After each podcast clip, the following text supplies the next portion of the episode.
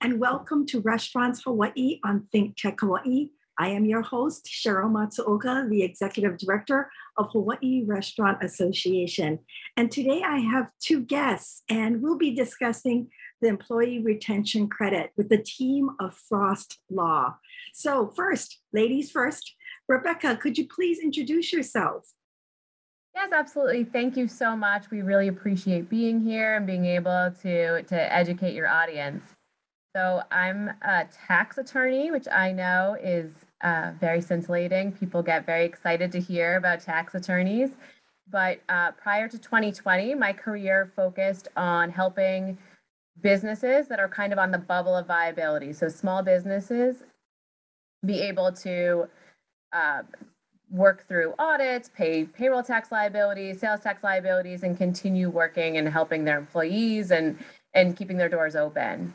When COVID hit, we had to had to bear down on the CARES Act and PPP and ERC and FFCRA and all of those things to make sure that these businesses were able to maintain and stay open during the pandemic. So, doing so, we were able to really dig in and help our clients through the Paycheck Protection Program and the Employee Retention Credit and the FFCRA to get them and, and the Restaurant Revitalization Fund to be able to keep them open. Um, and, and Peter and I do, do very similar work, but I'll let him uh, introduce himself. No, I think you you you laid the groundwork very well. I mean, we have for the last 18 going on 24 months now been um, in the trenches on this CARES Act stuff. And, you know, as I think we'll get into, I mean, ERC and, and the major legislative changes that have come three, four times um, that have really kept us on our toes. Thank you so much, Peter. So, Rebecca, do you want to go ahead and state the disclaimer before we move on? Yeah, absolutely. So this is um, not legal advice. We're here for general education, and we are here, you know, to to help you. If you've got questions, we're able to answer them offline with no problem. But um, you know, this is this is merely to educate. This is recorded, and uh, again, we are Frost Law Two tax attorneys. Thank you. And any questions that our viewers may have, please email them to questions at thinktechhawaii.com. So today we're dig- digging deeper and receiving the current status on the Employee Retention Credit, fondly known as ERC. So let's go ahead, um, team, and let's dig down. You know, the ERC um, was updated. I found out, was it a week and a half ago, Rebecca? Uh, so the House was voted and passed reinstating the employee retention credit for fourth quarter. So as most of you all know, um, you know, when, when all of this started, you couldn't use, you know, PPP and ERC together. And then it was expanded again in December of 21, where you could use the two programs together. And they actually made ERC much bigger than it was before. Um, you know, in 2020, it was about $5,000 an employee. That was the max. For 2021, it expanded to $7,000 per employee per quarter, which was the max. Um, and it started with the first two quarters and then expanded the whole year. And then um, the infrastructure bill cut it short in the middle of the fourth quarter, even though restaurants were still hurting and there's a new wave kind of on, on the heels with, with Omicron. Um, the fourth quarter ERC was was taken away. And so the restaurant um, lobbyists and people who are trying to help the restaurants get through all these things. I'm sure all these different organizations are working through to get this passed to help restaurants get back that ERC for fourth quarter of 21, where a lot of places still felt either restrictions from you know government order or from um, you know revenue decline. So last or a week or two ago, the House passed that legislation to reinstate ERC for fourth quarter. My understanding is that there's about seven holdouts in the Senate that need to get go from no to yes in order for it to pass the Senate. So that's kind of like the next roadblock as far as getting this legislation that's so important um, to be passed. And I know at least like some other organizations are going um, lobbying Congress directly to, to get this moving. Very good. Thank you. So, Peter, do you want to um, give us any updates or discuss? Well, I, I, guess the only thing I'll add to what Rebecca said was, you know, I think that the support may be there already, but the issue that they're having to overcome is getting cloture in the Senate to actually bring it to a floor vote. Um, there, there may actually be the the majority vote, and um, you know, you're you're you're having to get over that 60 vote threshold to get to the actual floor vote. So, um, hopefully, that happens soon.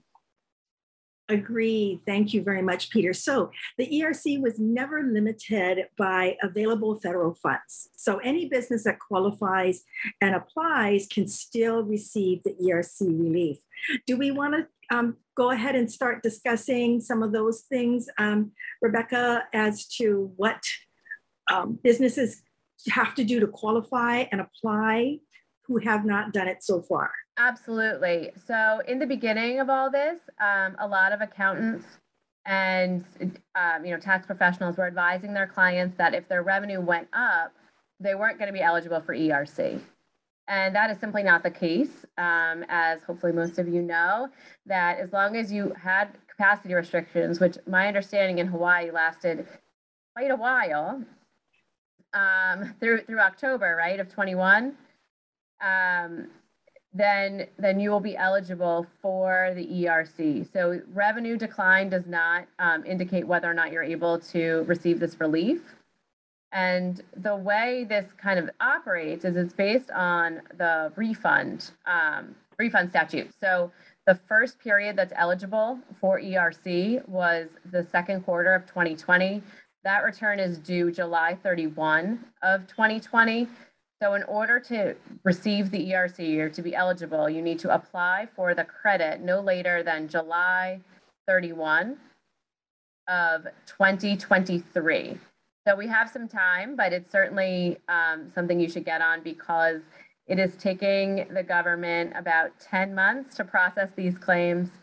Um, it's really, really important to, to get in line so that way, you know, you can get the relief now while while you're eligible. Well, um, well, it's going to be the most impactful.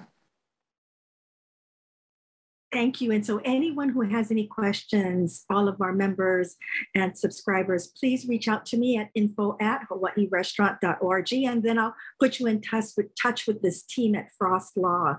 So Peter, do you have anything to add to that? No, just just to clarify, look, th- this is a credit that's based on wages that you paid to your employees while you know the pandemic was ongoing. You know, Rebecca touched on a couple of different ways to qualify. One is one is based on a decline in gross receipts for 2020. That decline needed to be 50%.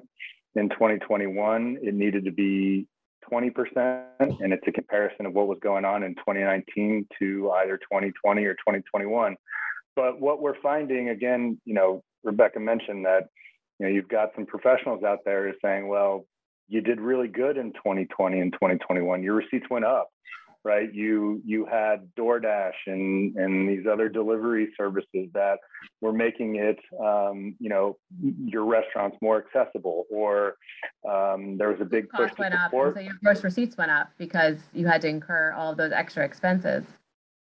Right, or there there was a big push to support restaurants through um, you know carryout or something like that, and none of that matters for the second way to to be eligible, and that is where you had some sort of a governmental order that was restricting your business operations. And I'll steal Rebecca's um, you know example here. We think of it like eminent domain, right? The government wants to build a highway through your backyard, and there is some sort of a taking there, and you otherwise had a situation where these restaurants were ready, willing, and, and able to serve the public, and the government said, no, you can't do that.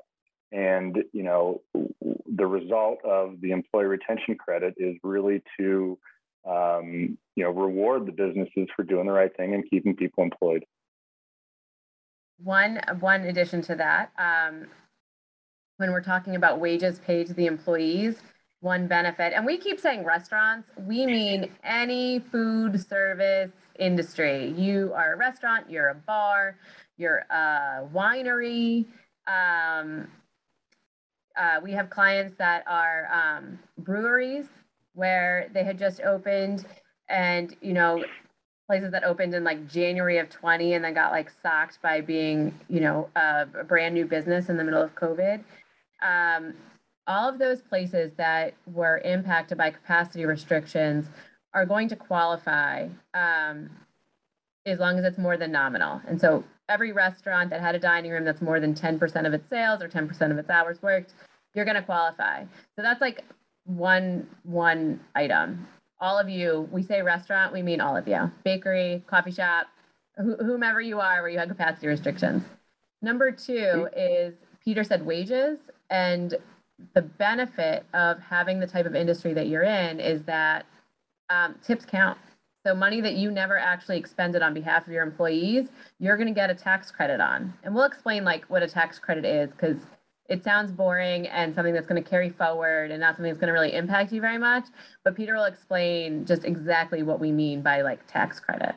This is all built on existing tax law. So, you know, these restaurants, again, we're using that term, you know, broadly. cover broadly. Um, but it is a credit based on wages paid, but it's a credit uh, for employment taxes. It's just built on what's already there and built on your quarterly 941 forms that you pay or that you file and you pay taxes over. But the credit, in many circumstances, most circumstances, is in excess of the amount of tax that would need to be paid. And so what this is doing is it is resulting in a actual refund, a check coming from the government to the restaurant, to the employer, you know, based on wages paid, but it is a check into your your pocket and into the into the coffers of, of the business. Yeah, I just want to reiterate that point because it's it's really important. It's the most important thing we're going to say is it's a check to the business that doesn't have restrictions. It's not PPP where you have to use 1.87% on utilities and X amount on wages or anything like that. It is a check that you can do with what you please. It is for any expense you deem, um, you know, worthwhile. So this is really the biggest COVID relief program that was implemented through the, the CARES Act and, and anything like that. It's bigger than PPP, bigger than FFCRA. And frankly, because RRF, the rollout was so um, bumpy, we'll say, um, I think it was better than that. Um, you know, this doesn't have to get paid back. It's it's just a credit. There there are a couple of catches that um, Peter can kind of go through as far as things you need to keep be mindful of. You can use it with PPP, but you can't use the same dollar twice. So I can't pay Peter forty thousand dollars and take all of my um, ERC of, of $30,000 and then take another $20,000 for PPP. So you've got to segregate your wages. And this is kind of where a tax professional is going to be helpful, whether it's us or your CPA or whomever you're using, but that's something that you should kind of have in a work paper to show PPP wages, ERC wages, FFCRA wages, and just have everything all separated. So that way, if there ever is an issue, you're able to show it. And then there's um, a couple other catches that he'll he'll go into.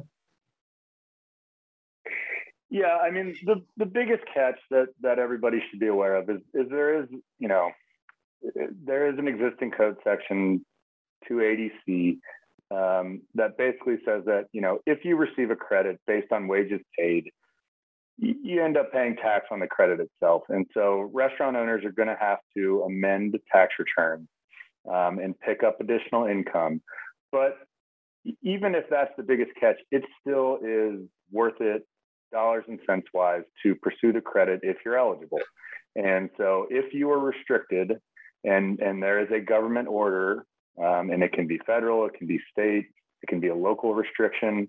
Um, if, if your municipality was, was more restrictive than, than the state of Hawaii, um, you know, that's really what it comes down to. But it, it is still, um, still a lucrative credit and still worth pursuing, even though you end up having to pay additional tax on um, the amount of the credit. Um, look, there are going to be audits related to this. Um, and going back to what, what Rebecca and I do as a day job before the pandemic and, and through the pandemic, I mean, this stuff is still happening, but there's going to be audits. Um, you know, you're going to want to make sure that if you qualify based on gross receipts, you can prove that you had a, a decline in gross receipts. If you qualify based on a full or partial suspension, and and I guess you know full or partial suspension, you've got to go back and you've got to find a governmental order. Eh, you know, eh, at least where we're from and and where you know we had um, you know, initially been looking at some of these things. Restaurants were completely shut down to indoor dining at first. Um, and it slowly loosened up. And then you had a capacity restriction. Capacity restrictions still can impact the more than nominal portion of your business. Even when they got rid of, you know, formal capacity restrictions, there were still situations where they would say, well, there's not necessarily capacity restriction, but you have to keep tables six feet apart. Um, and that still created a, a more than nominal effect on your ability to, you know, provide goods and services to your customers. So um, it, there's there's a lot of way to a lot of ways to qualify. When when we're out speaking to other industries, you know, for better or worse, restaurants is sort of the, the quintessential example of someone who is very well situated to take advantage of this credit. And if you're hearing about this for the first time, you're not to be faulted because, again, the CARES Act initially said you can't get both. You can't do PPP and ERC. And at that point, PPP was worth over $20,000, or I guess at that point, $15,000 per employee and this max was $5,000 for employees. So nobody was paying attention to it. And it wasn't until the legislation changed in December of 2020 and then again in March 2021 that people started to pay attention to this. And so, you know, it's time to slow down, think through what you've got going on um, because you, you, you may be eligible for this. Well, I mean, I think the restrictions in Hawaii would say that you know 98% of our restaurants you know our broad term for these restaurants are, are going to be eligible and they're going to be eligible for all quarters because i believe the restrictions lasted you know through third quarter. Um, so the eligibility piece is there.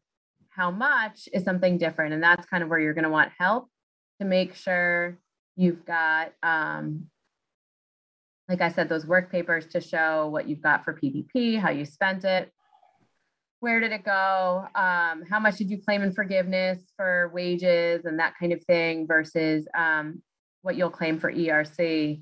Another thing we try to do for our clients that we think is best practice, um, again, whether you go to your accountant or whomever, um, is to put together in writing, you know, what Peter was saying before, like these are the orders, this is how it related to my business, this is how I was restricted. And then you keep that all in a file all together. So you've got your like work paper, you've got your opinion letter, you've got your wages, you've got your payroll, you've got all your information.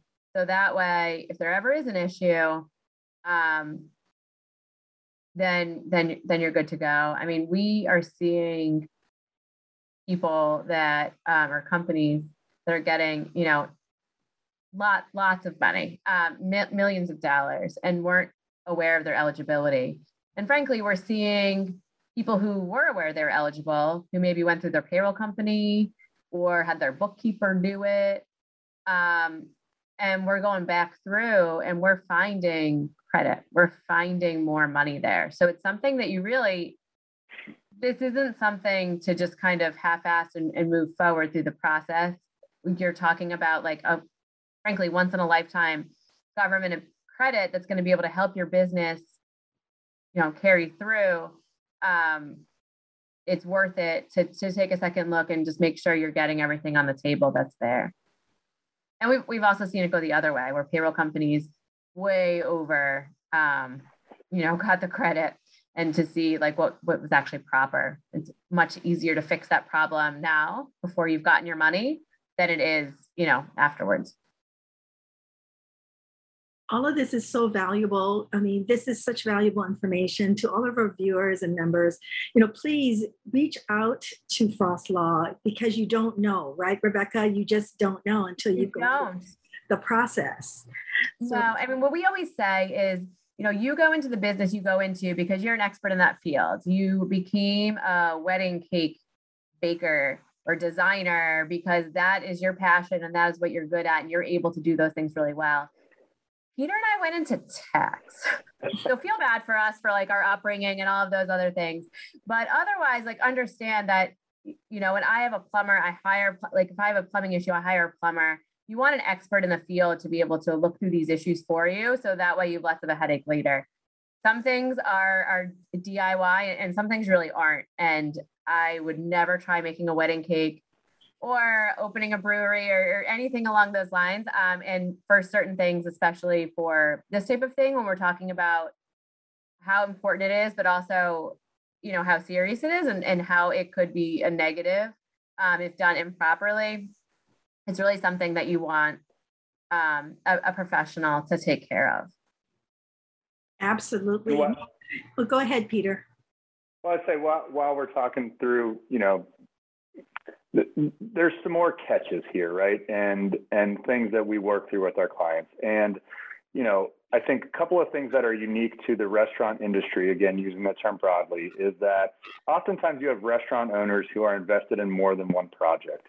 Um, you know, there may be a couple of different restaurants or a couple of different locations with different investment groups, things of that nature. So what I mentioned earlier is that this is built on existing Internal Revenue Code stuff, and there are ideas of controlled groups and when you have to aggregate um, one business with another with another.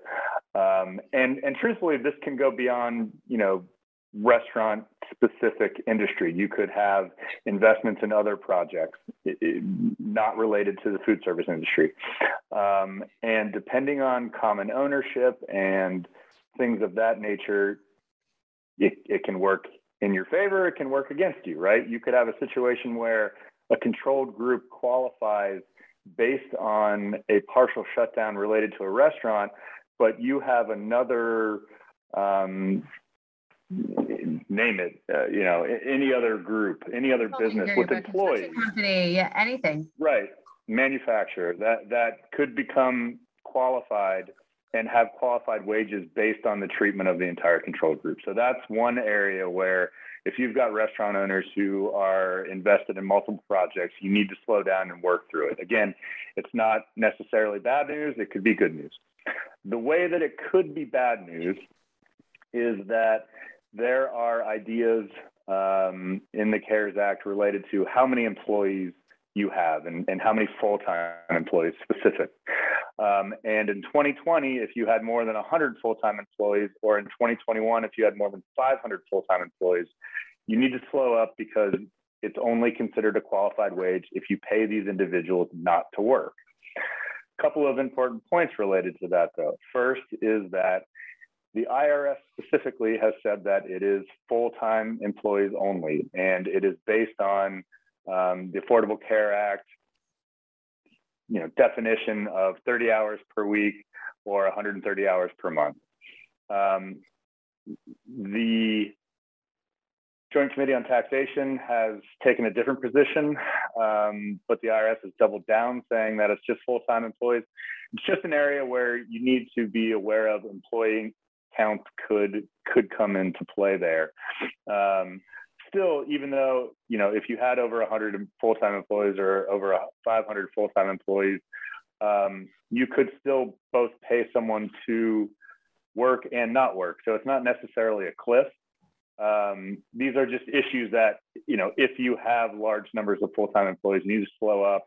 Working with a professional may be, you know, a good way to go to work through some of these issues, aggregation, employee count, because um, they matter based on based on the CARES Act. Thank you. It seems as though I'm getting the three minute warning here. Before we sign out, Rebecca, could you please once again state the disclaimer? Sure, absolutely. So this is um, not legal advice. We are here to generally educate your audience. Um, and again, we use the word restaurant to mean every basic type of, of um, food service industry, bar, restaurant, concert hall. I mean, any type of company that had restrictions um, is going to have a question of eligibility. of whether or not you're going to be eligible. So Peter and I's clients, they run kind of the gamut. We've got dentist office, chiropractor, um, I think a, a small private school where they had capacity restrictions and weren't able to operate as intended. Um, you know, all different kinds of businesses that you wouldn't necessarily think are eligible um, actually can receive the credit. Um, so something to think of if you own other businesses. Additionally, you know, you might have already gotten it for your restaurant, but not thought through some of these other issues for some other businesses that you're involved with. Thank you, Rebecca. And thank you. Thank you so much, Peter and Rebecca, for joining us today because this is such valuable information. And again, to all of our viewers, you know, don't hesitate, you know, don't leave money on the table. Please reach out to Frost Law, reach out to me at info at hawaiirestaurant.org. I'll put you in touch with the team at Frost Law because I don't want you to leave any money on the table. I want you to just go through the process and you'll be so, I mean, so grateful if you find out that you, you're receiving a check. Again, my name is Cheryl Matsuoka, the Executive Director of Hawaii Restaurant Association. Hawaii Restaurant Association is the voice of Hawaii's restaurant and food service industry. Thank you, everyone. I'll see you in two weeks. Thank you. Thanks.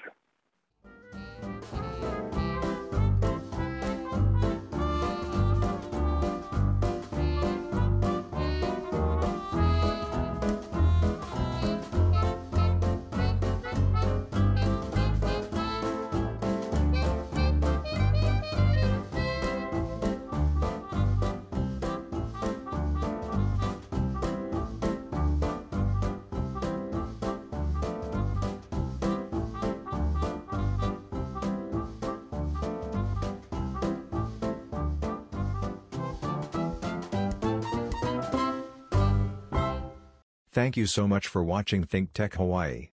If you like what we do, please like us and click the subscribe button on YouTube and the follow button on Vimeo.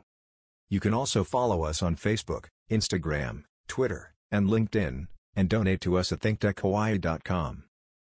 Mahalo.